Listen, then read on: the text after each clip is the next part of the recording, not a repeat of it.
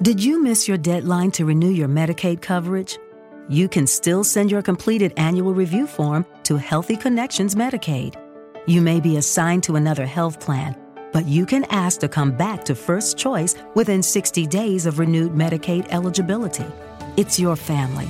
It's your choice. First Choice is the right choice. Renew and choose us.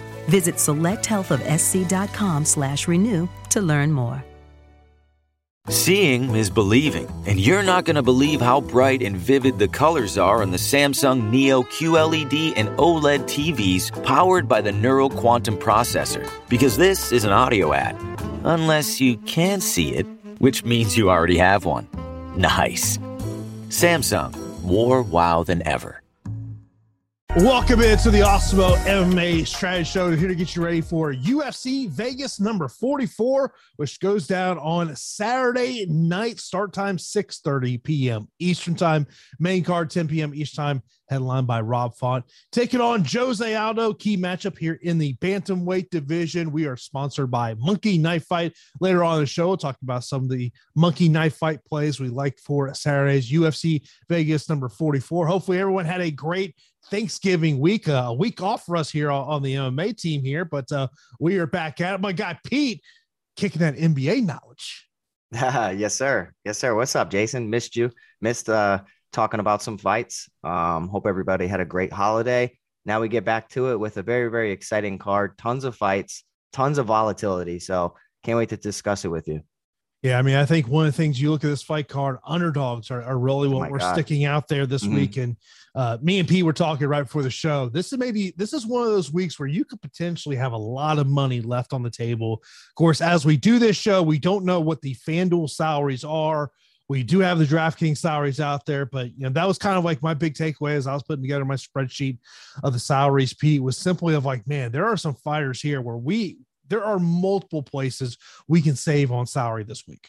Yeah, for sure. Uh, I, I don't feel funny if you have thousands of dollars left on the table. Honestly, like this is going to be underdog city, or at least a ton of underdogs have the opportunity to come through um more so than other cards. And with 15 fights, this seems like a a crazy GPP week that could definitely um, be helped by the use of groups on Fantasy Cruncher, uh, trying to target certain and specific matchups. I think that's one way to to really narrow down your uh, your field and, and try to get the right combinations. But overall, it's going to be a crazy week.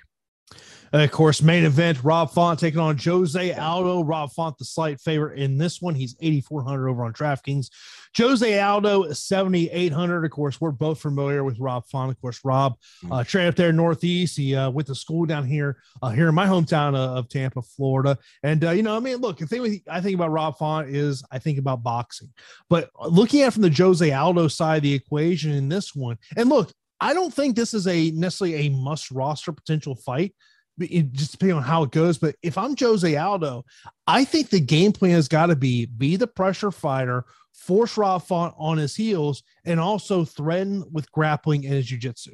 Yeah, I think that's a, a, definite path to victory for Jose Aldo is just mixing it up, uh, not staying in the pocket and allowing Rob Font's jab to start to get to work. Uh, because once once Rob Font really starts to uh, build some momentum, you start to see that exceptional striking. And that's what Rob's going to want to do. He's going to want to dictate the striking, be very careful of the counters, stuff the wrestling attempts. It's going to be a lot more difficult than I think a lot of people are imagining. I think this is a very, very close fight. If you want to roster Jose Aldo, by all means. I, I, have no no problem against that at all. I think that he's one of the best fighters ever. And um, you're talking about a fighter that's probably a little bit more well rounded than than Rob Font. Rob Font is more of a specialist in the striking department, whereas uh, Jose Aldo can mix things up and and look to implement some jujitsu, which is definitely there. Um, it's just who's on the upward trajectory and who is on the the downward you know, uh, and I would say that Jose Aldo's best days are, are possibly behind him. And I do think that Rob Font is starting to really, you know, build off that momentum and come into his own. Again, with all that being said, this is just a very, very slight lean to me that I think that Rob Font could get it done in the decision. Uh, you talked about it, and and we we discussed it about how five round nature, if it goes the distance, makes me want to think that maybe Rob Font can outpoint him over the course of 25 minutes. So it's a very very close fight. I don't know if it's going to be a part of the optimal lineup just because there's going to be so so many different variations and and crazy high point totals. But I will slightly lean towards Rob Font. Yeah, I mean, I think uh, people are going to look at that fight that Rob Font had against Cody Garbrandt, where he yep. landed 176 significant strikes in that one. That is something to pay attention to in terms of that one. Of course, you know, Rob obviously, um, you know that that jab that he has is one of the one of the better jabs there uh, in, in, the UFC. And one of the things I do like that Rob Font's been in Vegas for like three weeks. Yeah, uh, him and the, him and the New England Cartel. I, I saw it last week. They were there prior to Thanksgiving, and I like that the fact of they've pretty much much as a team have isolated themselves in Las Vegas. Yeah, I like that a lot. I like the the preparation. I like how they're isolated out there. They're ready, uh, acclimated, even though it's it's not like you're fighting at like crazy elevation or anything like that. But I do just think it's good for the mindset, like getting into you know the war room with your teammates and Calvin Kattar, your your main training partner and sparring partner. And Calvin Kattar's a big guy, and it surprises me that he can make featherweight so when when everybody's saying, you know, how Jose Aldo used to be, you know, a featherweight and he's going to be so so much stronger than than Rob Font, I do th- I do think that he will be stronger than Rob Font, but Rob deals with Calvin Kattar on the daily, so I, I think that it's going to help him in the preparation, and I can't wait to see the fight. Uh, Tom Pags, another guy part of yep. that team, a name to remember name to remember. He took a short nose fight that didn't go his way, but he's that he's that new part of that New England cartel to pay attention to there. Of course, this is also MMA strategy show. Of course, I appreciate it. Be sure to give also a like right here on YouTube. Subscribe to the channel. Hit that notification bell so you know when a new show is live here here on the channel. Of course, coming up after us will be the NHL strategy show. And of course, later on today we got you covered for your NFL and NBA coverage. And if you're not a member of Awesemo Plus and you want to get a peek what's behind the paywall. Today's free premium data and tools over awesemo.com. Our Thursday night football top plays, NBA player rankings, and NHL top stacks. So check that out. Also, we'll talk to you about a promo we got going on here for the MMA strategy show later on here in the show. Let's move on to the co-main event as we've got a matchup of two guys who are very familiar with each other, Brad Riddell and Rafael Fiziev, 7,900 for Brad Riddell, 8,300 for Fiziev here. And this is one of those ones where, and Pete, we were talking this before the show, like, I think this is a fight that's likely going to hit the third round. Um,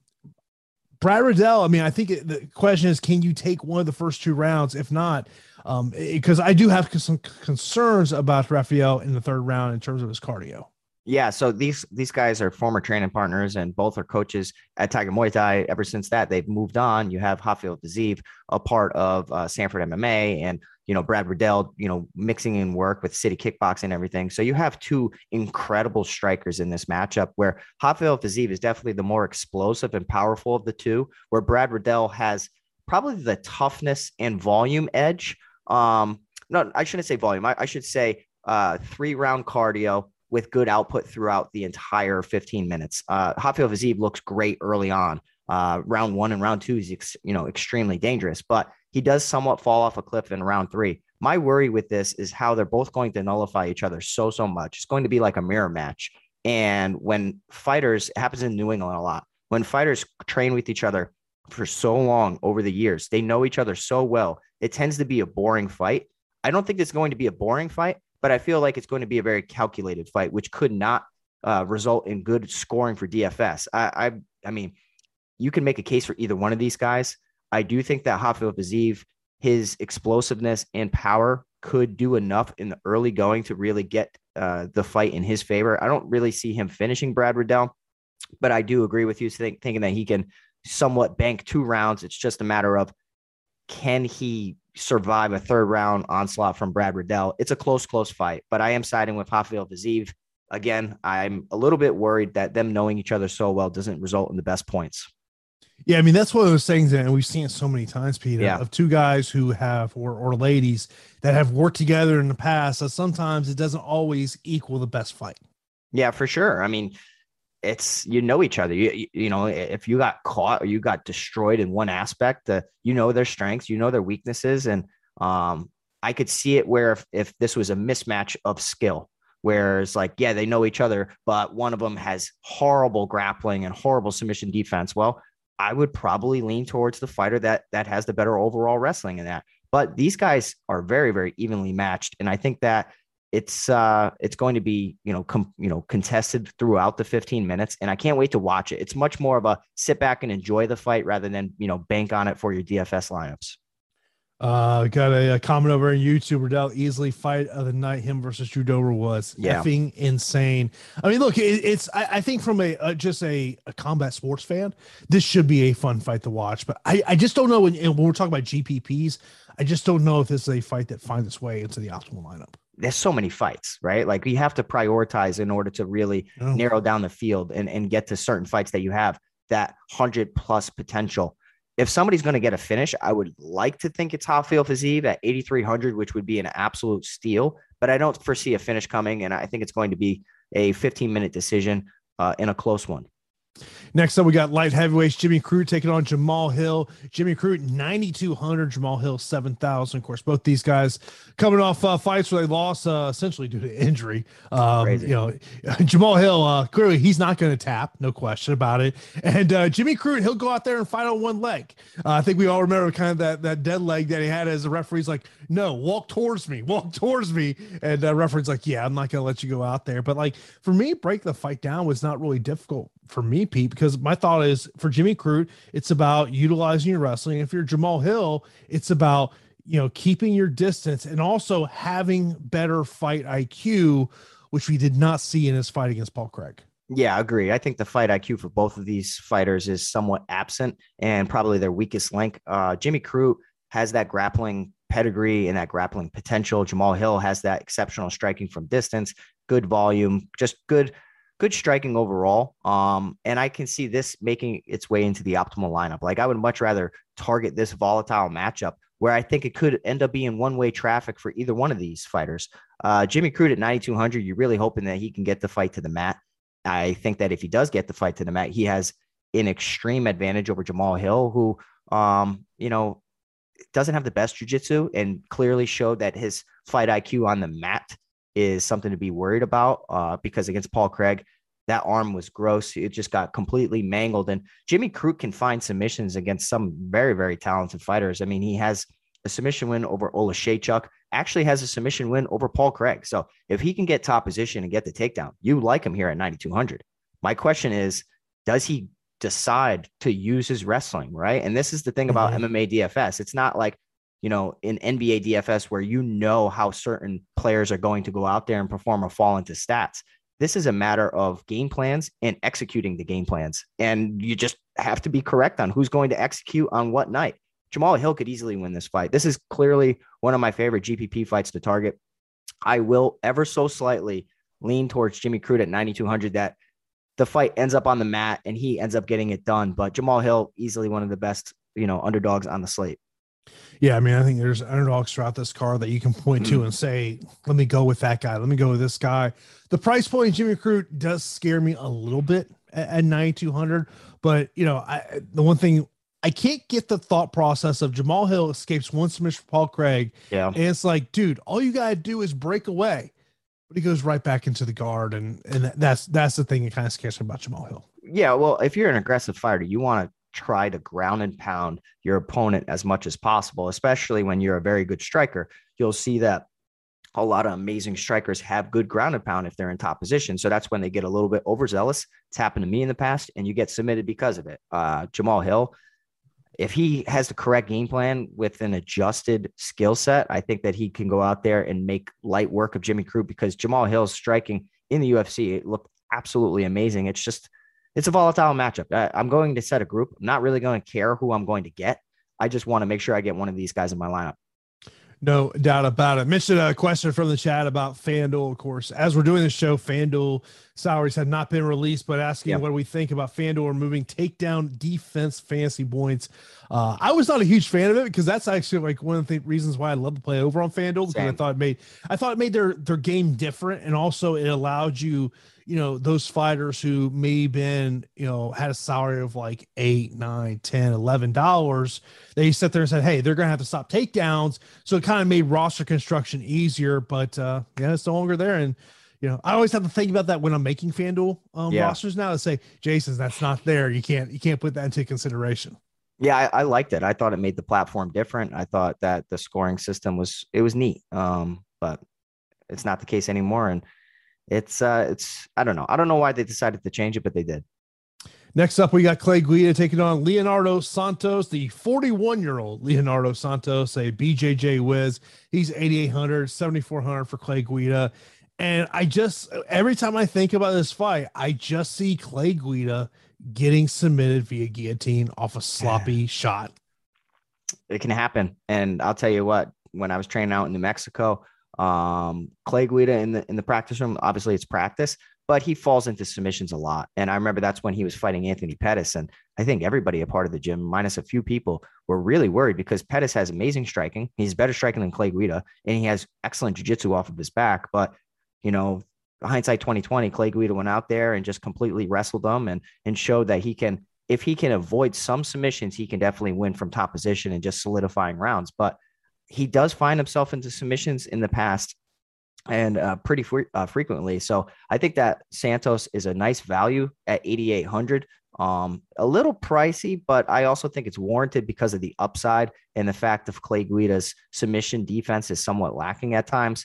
Uh, Santos, I could see a guillotine or a triangle happening because you know that Clay Guida, he'll probably strike until he gets cracked and then he'll resort to his wrestling, um, which is kind of just like his second nature. And when that happens, I think that the slick Santos can end up finding the submission win here. And it's insane value for for betting. If you want to bet Leonardo Santos via submission, I would definitely target that now. Um, Clay Guida at 7,400. I can see why a lot of people want to get to him because of his his pace, his pressure, his volume, and just activity in the cage in hopes that he can win a decision. But you're going to need 100 points from, I would say, everybody on this card in order to make it into the optimal lineup. And I can see that happening for Santos a little bit more than I can see that happening for Clay Guida. Plus 350 Leo mm-hmm. Santos to win via submission. Yeah, I would say you probably want to get on that one now yeah. before that line goes down later on in the week. Next up, we got a matchup between Brendan Allen and Chris Curtis. Brendan Allen, 9,600. Chris Curtis, crazy. 6,600. I, I, remember when I looked at the betting odds earlier this week, Pete, my first thought was like, whoo, and that's a big line on Brendan. Now, I mean, look, I think he should be the favorite in this mm-hmm. one, no question. I think the line's a little high on this one. You know, I had a, a question on uh, Twitter earlier today uh, in relation to, uh, and Brendan Allen's name was brought up, basically saying, you know, in terms of um, and this is from uh, at Saint Nick Foles says, "Hey Jason, is there any lock this week? Brendan Allen card is so tough. Uh, I don't think there's a lock this week. I, I, think there's a lot of fights that I think are just super close in this one. What concerns me um, on Brendan Allen is Chris Curtis is durable. Now, yeah. look, he's not an 85er, he's really a 70er. Um, and, and, Chris does tend to get off the slow starts, and you saw that against Phil Hawes, which he talked about after the fact that that was part of his game plan. He wanted to wear down Phil Hawes in that one. Um, I, you know, in terms of GPPs, I'm, I want to get a sprinkle of Chris Curtis. Yeah, I think that the price tag on Brendan Allen's crazy. Like 9,600 versus 6,600 it's just forcing my hand to get to some Chris Curtis because of the skill set that we know he possesses. And he went out there and got that amazing win over Phil Hawes the last time out. And at 6,800, he scored 109 fantasy points and, you know, basically led Phil Hawes into a big shot and then followed up. And it was just an absolute excellent performance for him. And his, his record overall is 27 and 8. The guy is extremely skilled, uh, mainly likes to strike, but has some solid takedown defense the pricing is what's really forcing my hand. 6600 is just absolutely too cheap, and 9600 is a little too much uh, for the the skill set of Chris Curtis. Like I think Brendan Allen wins this fight. I do think Brendan Allen wins this fight, but does he perform insanely well at 9600? He would need tons of takedowns or an early finish to really pay off that price tag. Yeah. Because if he doesn't get you over 110 points, he's a bust. I don't know in relation to the rest of the fighters on the card that I can say with confidence he gets over 110 points more than some of these other 9,000 fighters. So I'm going to not fade Brendan Allen, but I'm going to be significantly underweight to him. And like I said, Chris Curtis is going to be in my long shot pool because I know that power he has. I don't like the matchup for him. I think that the UFC really isn't doing him any favors by pairing him up with Phil Hawes. Yes, uh, you know, chinny guy with with suspect cardio, and now turning around and fighting Brendan Allen. I think is a much more difficult fight for him. And uh, fighting a 17 and 4 Brendan Allen is not an easy fight, but he should end up walking away victorious. But like I said, tread carefully with this one. Yeah, it's one of those. I was just uh, pulled the DraftKings app, and and let's just say you wanted to pair Chris Curtis with a Jamal Hill. Yeah, you got. You can literally get whoever else you want. Yeah, salary doesn't exist this week. Just don't even look at it.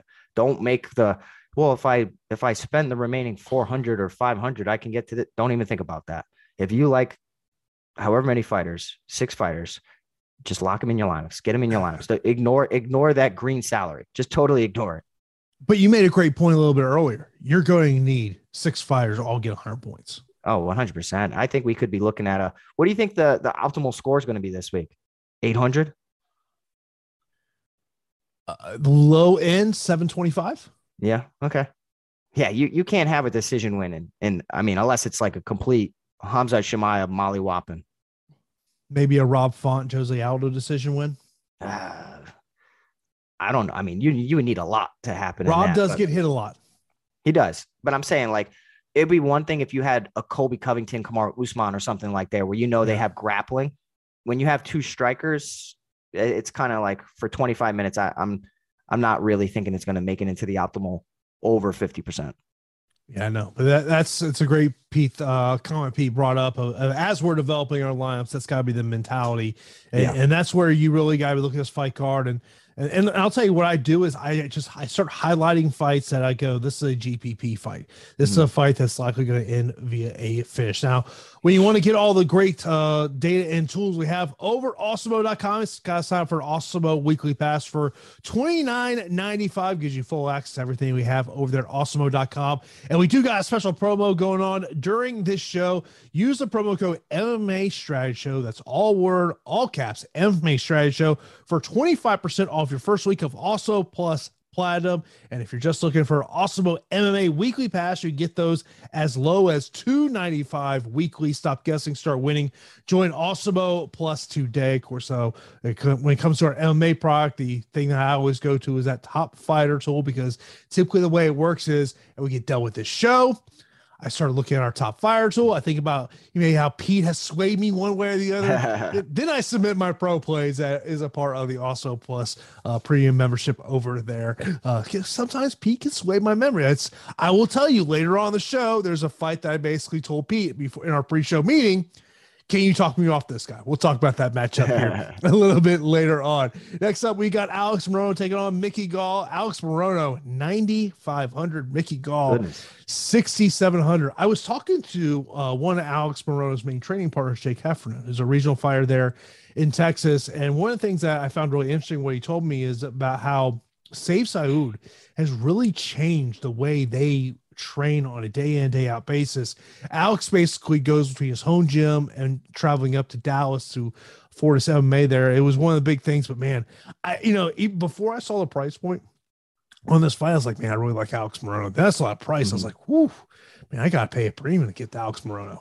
Yeah, same. I, I really like Alex Morono, but the price tag is going to scare plenty of people off. Now, let's say, for instance, that he's 20% owned. That means that 80% of the field is a little too afraid to roster Alex Morono. Now, with a fighter in such a smash spot, in my opinion, against Mickey Gall, you could actually gain a lot of leverage on the field by being a little bit overweight to an expensive fighter, right? So, like Alex Morono 9,500, I like him. He has to do a lot in this matchup. I think that he has more potential than a Brendan Allen because Brendan Allen is fight, fighting a, a better fighter in Chris Curtis than Alex Morono is fighting in Mickey Gall, right? Like I think that Morono um, has the striking advantage over Mickey Gall, who, you know, with his recent work of Joe Schilling over the past couple years, he he can actually throw heavy strikes, but uh, he's not a good striker, and he's going to get out volumed, and he's going to resort to takedowns. He doesn't have the best wrestling, so when he's able to fight a fighter with better striking and somebody that's not going to be, you know, a fish on the mat, I think he's in a tough fight. And I really think that this is a tough fight for Mickey Gall. Um, he could end up going out there, and if any fighter can make it onto somebody's back, they can get a submission win. That's just if you can scramble correctly and you can get an advantageous position, you can walk away with a victory. The likelihood of that happening in this matchup, I think, is very slim. Um, Morono's grappling, even though it's a strong suit of his skill set, mm-hmm. he can get somewhat, you know, lured into some bad positions. But I have to think that Alex Morono, with the teammates around him, the the excellent coaching staff, I think he's going to go out there and put a stamp on this and show that Mickey Gall really doesn't belong in there with him. Uh, I like Morono a lot at 9,500. I'll probably be level with the field, or depending on the the size of my contest, I might take a little bit more of an aggressive mm-hmm. approach. But I think Morono gets it done. Yeah, I mean, I think that's one of the things this week you have to look at is those 9,000 options of, yeah. of who can we potentially gain a little bit of a leverage on the field. Maybe people are, are not getting to, but I mean, look, that may be Brendan Allen uh, just because of price point, but you can spend yep. $100 less to get to Alex Morono. Next up, we got uh, my guy, Coconut Bombs. You know what he wants to do. You know what Coconut Bombs wants to do. Does he, though? Does well, he, he, ta- he, takes on Dusko here. So this is uh, 7,600 for Maki, 8,600 for Dusko. Uh, you know, look, it's I, I, don't look if you're Dusko, I don't think you want to get into hey, let's just start throwing some bungalows and, and see who falls first. No, I mean, I don't think he, he it's a weird fight, right? Because Maki Pitolo, with the nickname of Coconut Bombs, with the personality of a of a striker, uh, a very strong striker, goes out there and attempts five takedowns against Julian uh, Marquez. Actually, lands five of 11 takedowns against Julian Marquez. So, for being such a striker, yes, Julian Marquez is a big, big guy for the division and pretty, pretty savvy on the feet. But Maki really resorts to his wrestling when things get ugly or he starts to get fatigued uh, or if he wants to switch it up. And I think that could be to his detriment in this matchup against Dusko Todorovic, who I cannot stand how Dusko fights. I truly cannot because his hands are low. He leans back with his chin up in the air. He's going to get knocked out again, similar to how he got knocked out against Punahele Soriano because of just his lacking of striking defense and just just ah, his fight IQ is terrible. But his skill set is a little bit more well rounded than Maki Pitolo, where he really has strong grappling in his back pocket, where he's not making critical errors on the mat where Maki Pitolo will initiate takedowns, will get in good positions. And then when the going gets tough or the scrambles start to happen, he'll leave his neck out there and he'll he'll get exposed in one little sequence. It's happened several times, but two to mention against Julian Marquez and also against Darren Stewart. He does that against Dusko Todorovic. And I, I think that he could end up getting submitted um, pretty similar because it's a very volatile fight. This is going to be a part of my uh, GPP, you know, groups that I'm going to mm-hmm. set because I just I view this fight as a hundred point fight. Whoever's going to win this, uh, Maki Pitolo, if he if he goes out there and he says, "I'm going to strike and I'm going to test that chin of Dusko Todorovic by catching him when he leans back, trying to replicate that Punahele Soriano." You have a guy in 7600 who's going to get you a 100 plus points because of the knockdowns and the crazy, you know, crazy just violence that's going to occur in this matchup. But I will say that despite all of Dusko's uh, lapses in judgment and all of his flaws, I'm still picking him to win at 8,600. I think that this could be a, a breakout performance for him uh, because the the breakout performance against Dequan Townsend is really his only good feather in his cap thus far in his UFC career. Course, this is the Awesemo MMA strategy show, and we are sponsored by Monkey Knife Fight. With Monkey Knife Fight, you are in charge. You can sign up today over at monkeyknifefight.com. Be sure to use the promo code AWESEMO for an instant first match deposit of up to $100. And Piers, I'm looking over at Monkey Knife Fight main event. You knew the total strikes number was going to be a high number because of these two guys. 152 and a half for Rob Font, Jose Aldo, 121 and a half. This thing goes five rounds. Seeing is believing, and you're not going to believe how bright and vivid the colors are on the Samsung Neo QLED and OLED TVs powered by the Neural Quantum Processor. Because this is an audio ad. Unless you can see it, which means you already have one. Nice. Samsung, more wow than ever. Looking for a fun way to win up to 25 times your money this basketball season? Test your skills on prize picks, the most exciting way to play daily fantasy sports. Just select two or more players, pick more or less on their projection for a wide variety of stats, and place your entry. It's as easy as that. If you have the skills, you can turn $10 into $250 with just a few taps. Easy gameplay, quick withdrawals, and injury insurance on your picks are what make Prize Picks the number one daily fantasy sports app. Ready to test your skills? Join the Prize Picks community of more than 7 million players who have already signed up. Right now, Prize Picks will match your first deposit up to $100. Just visit prizepicks.com slash get100 and use code GET100. That's code GET100 at prizepicks.com slash get100 for a first deposit matchup to $100. Prize Picks, daily fantasy sports made easy. I'm leaning on the more side for Rob Font and the less side on Jose Aldo. I'm going to say more for both. Truthfully, I, I think this is going to be a tit for tat type of thing where they, they go and they exchange, and it's going to be a, a back and forth affair on the feet. Um, I think it's going to be more for both. Yeah, I think the question to me is: is we saw uh, how Rob was able to dodge the punches of Cody Garbrandt with that speed. And, and, it's something actually that that Rob talked about leading up to this one. He feels like the Cody fight has really helped him out in terms mm-hmm. of that one. Then the co-main event, uh Fiziev 103 and a half, Riddell 80 and a half. This might be a more on one side, less on the other. Give me more on Riddell less on Fiziev. I would totally agree with you. I think it's close. Like I think it's really close, and you're talking about like single digits off one way or another. But I, I would agree with you.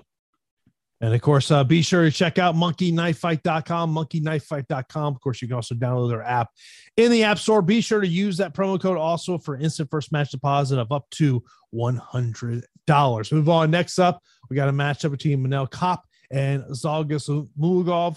9400 for Kape, 60 6800 for Zhalgas which take Pete yeah so i like Manel Kape here. Um Zhalgas Zhumagulov has been somewhat of a disappointment. Uh he had an explosive win over jerome rivera in his last time with a with a nice submission win. Only scored 94 points in a first round victory. And traditionally he's just not good for dfs uh, he will uh, attempt takedowns at times. His volume is somewhat uh, lethargic for the division uh, you would expect a lot more for a uh, a flyweight, but Manel Kape doesn't re- it up until his last performance, it looked like he was going to be a disappointment in the UFC yeah. because outside the UFC, he was absolutely incredible. He showcases excellent boxing. He likes to stance switch so he can he can strike from either side. Uh, he has good wrestling as well when he decides, okay, the round's close. I'm going to change levels and, and get a takedown he checks so many boxes for me. I absolutely love Manel Kape. If people are down on him and think that the last performance over Ode Osborne's a fluke because it was competitive until the the beautiful flying knee, I'm okay with that. Uh, 9400 though, the price tag, it's just does he end up getting a finished? He seems somewhat to be okay with sitting back and just winning rounds and banking rounds than being that aggressive finisher. I'm going to say Manel Kape wins this fight pretty handily it's just for DFS. Does he go out there and get you 100 plus points? I would say most of the time, no. But there aren't too many. I feel good about this fighter mm-hmm. on this fight card, and I feel good about this fighter. So uh, be careful. Take that how you want, but Manel Kape's going to walk away victorious. Next up, we got a matchup that literally came together on Monday as Bryan Barberena was flying to Vegas, initially supposed to take on Matt Brown. Of course, Matt Brown mm-hmm. out of the fight. And as he got on the plane, he had no idea if he'd have a opponent or not, but he did get an opponent. He's taking on Darian Weeks, 8,400 for Bryan Barberena, 7,800 for Darian Weeks. Uh, when you look at the uh, the betting side of the equation, it looks like some money's been coming in on Darian Weeks. I had a chance to talk to Darian back in uh, the end of February after you guys LFA win. He has a, had a daytime job as a barber. He is a boxer. Yeah, I mean, it's a weird fight, right? Like, um, I kind of view this one as a volatile matchup because we, there are so many unknowns, so many question marks surrounding Bryan Barberena's health and all the injuries throughout his career. Uh, he clearly is the UFC vet, and you have a debuting fighter in um, in weeks here, Darian Weeks, at 7,800. It's a little little pricey for a guy just coming, you know, breaking into the UFC. Um, what has he done to really get an opportunity like this? Well, he's a good striker, but he is only 5 and 0 and he's fighting a, an MMA fighter in Bryan Barberena who has 23 MMA fights. So we have to take that into consideration. Darian Weeks does have a solid amateur background if you want to go back. He has nearly 20 15 20 amateur fights, which is a lot more than a lot of people can say. Um, so in, in addition to that, his boxing experience, I could see why money is starting to come in on this this underdog coming you know into the UFC in, in hopes of taking out the UFC vet who's riddled with injuries and hasn't really looked the same in several fights now. But I don't know. I, I'm I'm going to make a group to get to this, but logic would say that Bryan Barberena, the, the UFC vet, is just going to be too much for a debuting fighter. If if uh, Darian Weeks has any grappling at all, that's the easiest path to victory. Is just take Bryan Barberena down, and uh, I don't foresee that happening. And on a striking matchup, that would favor Darian Weeks. So I get it. It's just a little too much too soon. Would you you happen to interview Darian Weeks? Is there anything that you can you can provide about this, or is there like this? Is, just seems like a completely volatile matchup where Bryan Barberena on paper should beat the debuting fighter. Correct. But I, I'm very nervous about this matchup. What, what concerns me is you know Barberena's had the injury issues issues over the past couple years. That kind of concerns me. You got mm-hmm. and then of course you, you know he's preparing to take on Matt Brown. Now you got Weeks coming in, making his UFC on short notice. I mean, you talk about the amateur stuff. Yeah, there's some fighters out there that just don't do amateur fights. Right. Exactly. I like the guy I'm talking to. Yeah, I, only kickboxing. Only kickboxing. Yeah. I, I, had to confirm this. I'm like, let me pull up Pete's uh, Tapology page. Yeah, Pete never had a, an MMA amateur fight. No, nope, just tons of kickboxing. Yeah, you, you got you got started at a young age. Yeah, exactly, exactly. Um, but man, it's a weird fight, right? Where the UFC guy, if you want to look at it black and white, Bryan Barberena is going to get a victory at 8,400. Okay, the price point's perfect. Does he get a finish? I don't know. Does he really go the takedown route? Not really. That's a an unknown, right? Like Bryan Barberena comes from a very very strong camp, and fighting Matt, you go from fighting Matt Brown to Darian Weeks. I think he would have lost to Matt Brown personally. I think Matt Brown probably would have destroyed him, but uh, MMA math doesn't work like that. And the debuting hungry fighter could literally put hands on Barberena and walk away with a victory. So I'm lost on this fight, Jason. I'm going to lead you with this. And and, and Barberena, and can find himself in the brawls. Um, yeah. It, it's I, I want to see what the weigh-ins look like first off. Okay. That's the first part of the equation. Like, eh, what has Weeks been training? You know, has yeah. he been hardcore training? I mean, that it's it's a lot of unknowns. Right now on Thursday, I would say Barberena. Okay, I, I would agree with you. And this is like a, a last minute patch patch this fight up type of thing where uh, you're going to have to take a wait and see approach. But uh, I would lean towards the UFC veteran. But come come weigh-in day, come fight day, that may completely change. So this is the one fight I'm lost on. And as Joshua mentions in the chat, there's not a lot of tape out there on Darian Weeks. Or just no, there is not, not a lot of tape out there. Next up, you know, I mentioned about there was a fight that I was said to Pete can you talk me off this underdog? And that underdog is Jeremiah Wells taking on Jake Matthews. Jeremiah Wells, 7,100. Jake Matthews, 9,100. Wells comes from a great team. Uh, Jake Matthews is a guy that, you know, I, I think at one time, I, I, think we thought that ceiling being extremely high.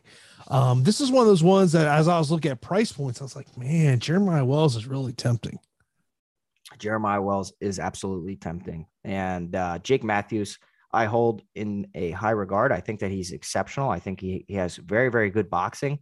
Um, you saw that against Sean Brady at times. You've seen that in the past against other fighters where he can go out there and have good combinations. But his best path to victory for beating a lot of these fighters is taking them down, getting in top position, whether it's incorporating a submission finish or strong ground and pound and control time. Jake Matthews is is uh, an amazing fighter. Like I, I really like him, and I think that he has tons. He's so young still that I think that he has tons of promise within the division. Jeremiah Wells is that kind of wild card on the card where when he hits people, they just don't react well. And he's coming from one of the hottest teams out there in Renzo Gracie Philly. And I've been saying this for weeks and months and years that Daniel Gracie at Renzo Gracie Philly has a strong stable of fighters mm-hmm. that are kind of flying under the radar. You saw that with Sean Brady. You saw that with Pat Sabatini. And now you have Jeremiah Wells to, to really add to that list. So it's not me talking you off of Jeremiah Wells because of the underdogs, he has some of the best upside. When you knock out uh, Warlley Alves in the second round and score 96 points at 7,000 flat, I can I think that you can knock out plenty of people. And I know that Warlley has some susceptibility to getting cracked, but I think that Jake Matthews, if he doesn't a- approach this with, I'm going to use my wrestling, he could be a sitting duck for some of these big, wild combinations of Jeremiah Wells. So, uh, it's a tricky fight. This is another one where I will be making a group and prioritizing it just because I feel like if Matthews gets top position over most fighters in the division, he's a very, very tough fighter to deal with. but I do like the Jeremiah Wells call at 7,100, and I'm okay with getting to him. I like him. I'll side with Jeremiah Wells slightly. I'm siding with Jeremiah Wells a little bit here. I mean, as you mentioned throughout the show, there's so many 7,000 options that mm-hmm. you can look at here. And that's where you got to use Fancy Crunch your advantage with them in groups and figure out how to come up with your lineups. Next up, we got a female matchup. We got Cheyanne Vlismas taking on Mallory Martin. Uh, Cheyanne, 9,000, 7,200 for Mallory. Um, and of course, Cheyanne was supposed to fight two weeks ago against Luke Boomy, uh, pulled out of the fight due to testing positive for COVID. And here's a concern for me. This is from right. two weeks ago. She appeared on MMA Junkie Radio. She's asked about it. Quote, I'm still not 100%. My fight is now two weeks away. It's attacked my lungs pretty good. So basically, I'm taking this fight, just trying to heal up and go out there and do my thing. Luckily, the UFC is working with me. I'm going to see a doctor on Monday. I'm going to get an inhaler, taking all the Come breathing on. treatments I can do. This is definitely one of the craziest things I've ever done in my life. But I have all the confidence in myself to go out there and just beat her ass and go home concerns. That, that uh, amazing fight IQ, amazing IQ in general, huh? Um, this is hey, j- just remember, she will follow you home, bitch. Yeah, right. Yeah. Well, still one of the greatest lines. Actually, atop that line, I don't know if you saw it this week, Brandon Figueiredo calling Deiveson Figueiredo his best sponsor ever yes, because how I he's bought it. his house, he's bought his car, and so he's down for a third fight. I like, like that is great line. I loved it. I absolutely loved it. I love Brandon Moreno. Uh, this is a tricky one because um, on the feet, Cheyanne can can pose a lot of problems for people because of her volume and good combinations. It's those intangibles and the, the X factors that you brought up that really just completely make me hesitate about rostering her at all and just going the complete opposite side just because because I'll tell you what when when you have covid and you are symptomatic it definitely takes a toll on your body and it definitely will zap your energy and your cardio. Now when that happens you're probably not training consistently um, or if you are you're just completely just selfish. Imagine just training with everybody when getting everybody infected. But anyways i think that that's a big deal for cardio and in addition to that, I know that she's going through some personal issues. Like, I think she just recently had a divorce, which you don't want to really read into too much personal things, but you put all that together, you put this bad decision of taking a fight on short notice when you're not 100%. This is either the best poker player in the world in Cheyanne Vlismas, or she's just completely foolish. And I'm going to lean towards that she's completely foolish. Mallory Martin, not the most skilled fighter within the division, does have very good wrestling, can negate the striking of Vlismas by getting in top position. She just needs to avoid submissions. And that, that's been the Achilles heel of Mallory Martin is the fight IQ when it hits the mat. Um, Jandiroba, okay, she got submitted. Can't really falter for that. Polyana Viana got submitted in that situation. So against some pretty talented fighters, she she can get taken out of there via submission. I think with everything being said, I'm going to favor Mallory Martin in the fight, even though I don't think she's the better fighter. But at 7,200, with all that being said about Vlismas, I just can't trust her. It's a it's a no thank you for me. Yeah, the the comment there, and of course Joshua brings up uh also in an interview with MMA Junkie, she knew that if Martin approached her on the street, she'd fight her. Yeah, I mean that that's well, I have to I have to question the people in her inner circle of of why rush to get a fight. I'm now very well could mean she needs money. That could very well be the case. But it's like, man, you, you know, it, it's like I don't know if you saw the, the interview Kevin Lee get uh, Ariel Helwani uh, yesterday, where he's basically sitting there saying, "You got to take what's best for you, what's yeah. not best for the promotion." And, and I look at Cheyanne here and say, "Recover from COVID, then come back." Yeah, but it, this kind of screams me that she probably needs money.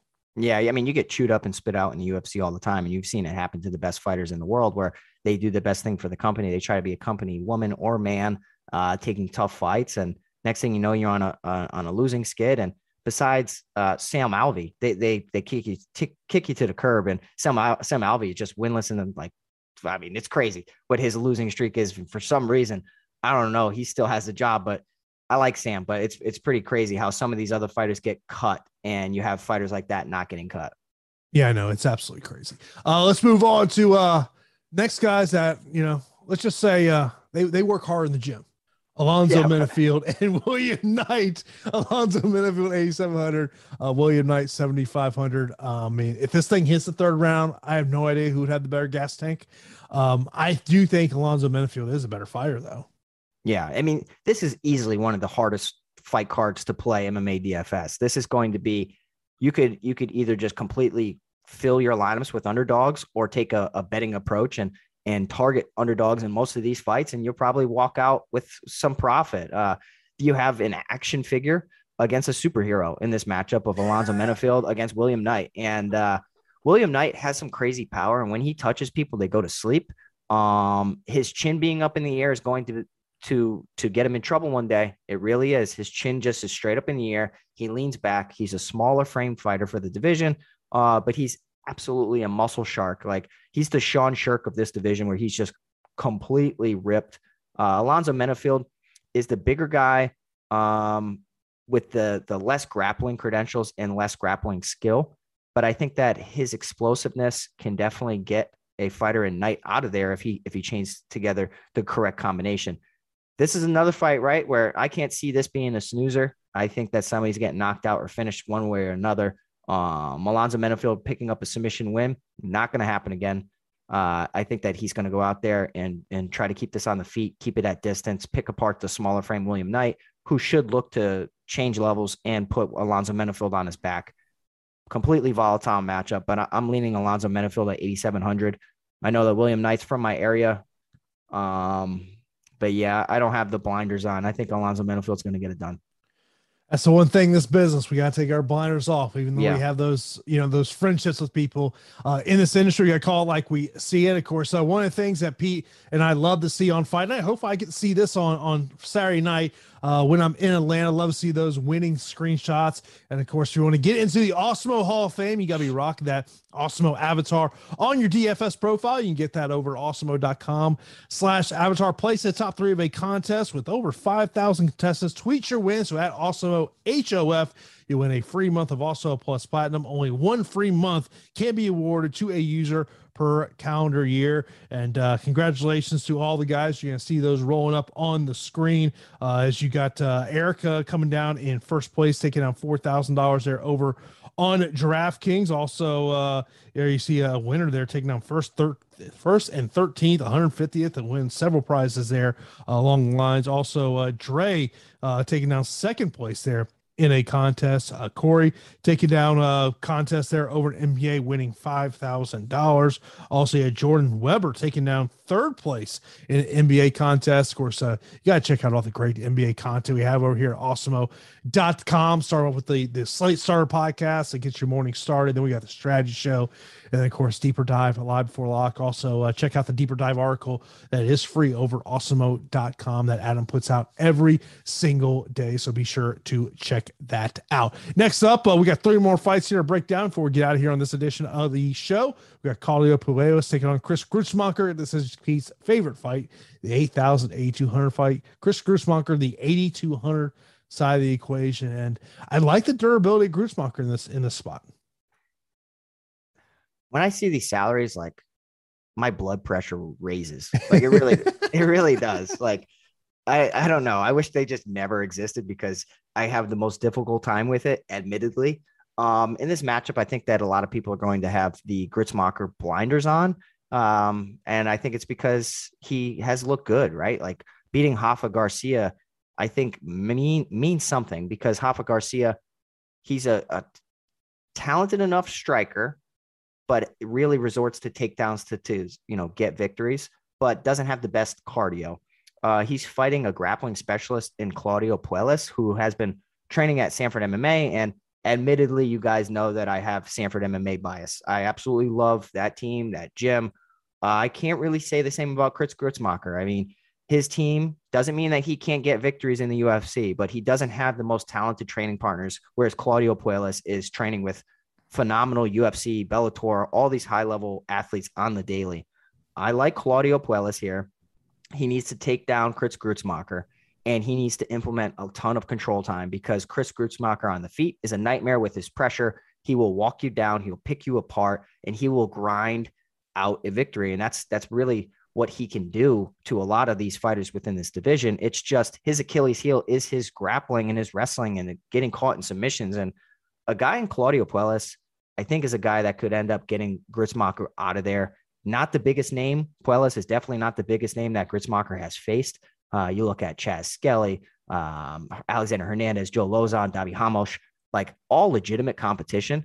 But that doesn't mean that a guy in Claudio Puelles, who has similar skill sets to some of those fighters, can't go out there and implement the correct game plan. So I am leaning Puelles in this matchup, but I would much rather have this fight than I would probably say the Rafael Fiziev, Brad Riddell fight in a similar salary situation of 8,300 and 7,900. Uh, next up, we got a matchup that uh, late replacement here, Jared Vanderaa stepping up here on short notice. 6,900 taking on Azat Murzakanov, 9,300. What, what concerns me about this one is Azamat was going to be fighting at light heavyweight. He is a light heavyweight. And now you're taking on a very big heavyweight where he is going to have a noticeable size disadvantage. This one, Vanderaa will have a nine inch reach advantage in this one. This this fight card is just bananas. It, it it's like a, a smoker type of field where like, oh, you got opponents dropping out. Yeah. Uh, well, we can patch it a, a matchup that's a weight class higher where you're going to have a 50 pound weight disadvantage against your opponent. Are you down? You want to fight or not? Yeah, I'll take the hey, fight. No problem at all. Are you a fighter or not? Yeah, right. Okay? That, that, that's that line right there will, will definitely make people want to want to take the fight. And it's just like, oh my God, what a terrible decision to take a fight in the heavyweight weight class because it's not a matter of being able to compete on the feet, right? It's a matter of if Jared Vanderaa implements the correct game plan, pins you against the cage, wears you down because you're 50 pounds lighter, gets on top of you, God forbid, somehow. That's a lot of weight to deal with. So Jared mm-hmm. Vanderaa is in my underdog long shot pool just because of the weight and not because of his skill, because I don't really think he's all that good. But in top position, he can put some crazy damage on you. Murzakanov is coming from a, a very good gym in K Dojo tribe where I actually know the coaches and they're amazing. Like they have good striking and some really good grappling and wrestling. Um, it's the weight disadvantage that's really like making me hesitate here. But I think that the quick combinations of Murzakanov probably gets him the victory more often than not. It's like a 60 40. There's no reason why it should be 9,300, 6,900 uh, given the weight disparity. So I'm still thinking that Murzakanov gets it done, probably hits Vanderaa with a combination or two, uh, sits him down, follows up with some fast hands, and the speed's going to be a crazy difference maker in this matchup. Vanderaa will throw one strike to five of Murzakanov. So I'm picking Murzakanov to win, but like I said, Vanderaa long shot pool, no no problem at all.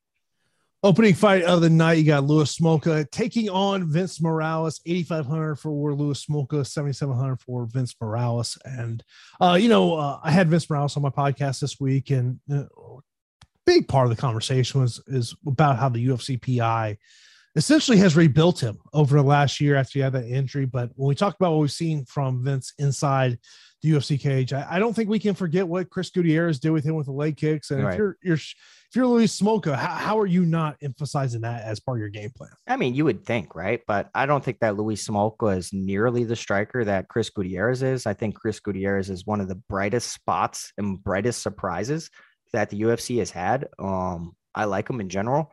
And I think that he's going to have a pretty successful career in the UFC. He's already started with one. Louis Smolka has been inconsistent. Uh, he's kind of alternated wins and losses throughout his UFC career. He won one fight, he'll look amazing. Next fight, he'll make a, a you know a bad decision, get caught in a submission. But the the fighters that he's losing via submission, uh, Casey Kenney, Matt Schnell, and uh, Brandon Moreno, I think that's pretty skilled company in regards to grappling. All three of those guys, I would say, are submission specialists, minus Casey Kenney, who I think that's a little not fluky, but um, he has amazing wrestling throughout his entire life. Mm-hmm. He just decides not to use it. So I yeah. think that kind of surprised some people. But Louis Smolka, he's able to compete against some of the top fighters within the division. And, you know, against Matheus Nicolau, Tim Elliott, Ray Borg, he had he wasn't submitted in those fights. So it's not like where it's just an absolute Achilles heel and a guy in Vince Morales who might have some sneaky jujitsu. I know he talked about it in some interviews, which kind of surprised me. I don't think it's something that he can really target against the Louis Smolka. I, I think that Louis Smolka checks more boxes for me. Um, as long as he doesn't get into a firefight and just stay on the outside, I think if he mixes it up, he's the better MMA fighter. So at 8,500, I like him. It's just, do I like him more than some of these other fighters? Probably not. I don't know how often this fight ends up in the in the optimal lineup, uh, but it's Louis Smolka for me course, before we get into our straight up five picks, be sure to uh, give us a thumbs up right here on YouTube, or if you listen to us on the podcast version of the show, leave us a rating and a review on that on our Awesemo MMA feed there, whether you listen to us on Apple Podcast, Spotify, and of course, be sure to subscribe to Awesemo right here on YouTube. Hit that notification bell so you show you know when a show is live here on channel. Let's give our uh, straight up picks for this one, not DFS related. I'll, I'll hit you with your first, Pete. Uh, give me Font, give me Fiziev Crute. Don't feel great about that one. Uh Santos. God, I want to say Chris Curtis, but I'll go Brendan Allen. Uh Morono, give me Maki Pitolo, Manel Kape. I'll go Bryan Barberena, Jeremiah Wells, Cheyanne Vlismas, even though I don't feel good about that one. Yep. Um, yeah, I know. Uh, give me Menifield, Gruetzemacher. I gotta go Vanderaa because of the size. And uh give me Vince Morales in the upset. Oh man. Okay. Non DFS related. I'm going absolute homer pick. Rob Font, uh, Rafael Fiziev, Jimmy Crute, uh, Santos, Brendan Allen, Morono, Todorovic, Manel Kape, Bryan Barberena as of now, Jeremiah Wells, Mallory Martin, Alonzo Menifield, Claudio Puelles, Murzakanov, and Louis Smolka. It is an ugly week, ladies and ladies and gentlemen. Well, fish on this question, Joshua goes, I know it's not MMA, but you can't talk Frank Gore versus Deron Williams. Of course, I'll be here uh, two weeks here in my hometown of Tampa. Um, here's about the only thing I can really say about that fight. Deron Williams is a co-owner of Fortis MMA. He's trained in combat sports for a long time, so I would give oh. Deron Williams the, the edge in that one. Really, I did not know that. Uh, yeah, I don't pay attention to these circus fights, but I will set. I will side with the football player and Frank Gore. She just get you down to Tampa, make you go to that fight. Yeah, right. Imagine. Yeah, that's what I need to do. I need to go down all the way to Tampa. Seeing you would be a bonus, but to go see that fight, you kidding me? We'll get you a ticket. Yeah, thanks. Thanks. Pay for my flight too, and I'll consider it. Ooh, flights are pretty expensive these days, bro. yeah, flights yeah, are exactly. pretty expensive these days. I'm yeah, just telling exactly. you, man. As was, someone who travels a lot, yeah, they're expensive these days. yeah, forget that but that is going to do it for the Awesemo MMA strategy show. Of course, coming up next will be the NHL strategy shows. Guys, he's ready for tonight's NHL slate. Pete will be back on Saturday as uh, Greg will be filling in for me on live before lock as I'll be in Atlanta for Bucks and Falcons. So until next week, this has been the Awesemo MMA strategy show. Have a good day, everybody. With the Lucky Land slots, you can get lucky just about anywhere. This is your captain speaking. Uh, we've got clear runway and the weather's fine, but we're just going to circle up here a while and uh, get lucky. No, no, nothing like that. It's just these cash prizes add up quick. So I suggest you sit back, keep your tray table upright, and start getting lucky. Play for free at LuckyLandSlots.com. Are you feeling lucky? No purchase necessary. Void where prohibited by law. 18 plus terms and conditions apply. See website for details. Lucky Land Casino asking people what's the weirdest place you've gotten lucky? Lucky? In line at the deli, I guess? Aha, in my dentist's office. More than once, actually. Do I have to say? Yes, you do. In the car before my kids' PTA meeting. Really? Yes. Excuse me, what's the weirdest place you've gotten lucky? I never win and tell. Well, there you have it. You can get lucky anywhere playing at LuckyLandSlots.com. Play for free right now. Are you feeling lucky? No purchase necessary. Void where prohibited by law. 18 plus. Terms and conditions apply. See website for details.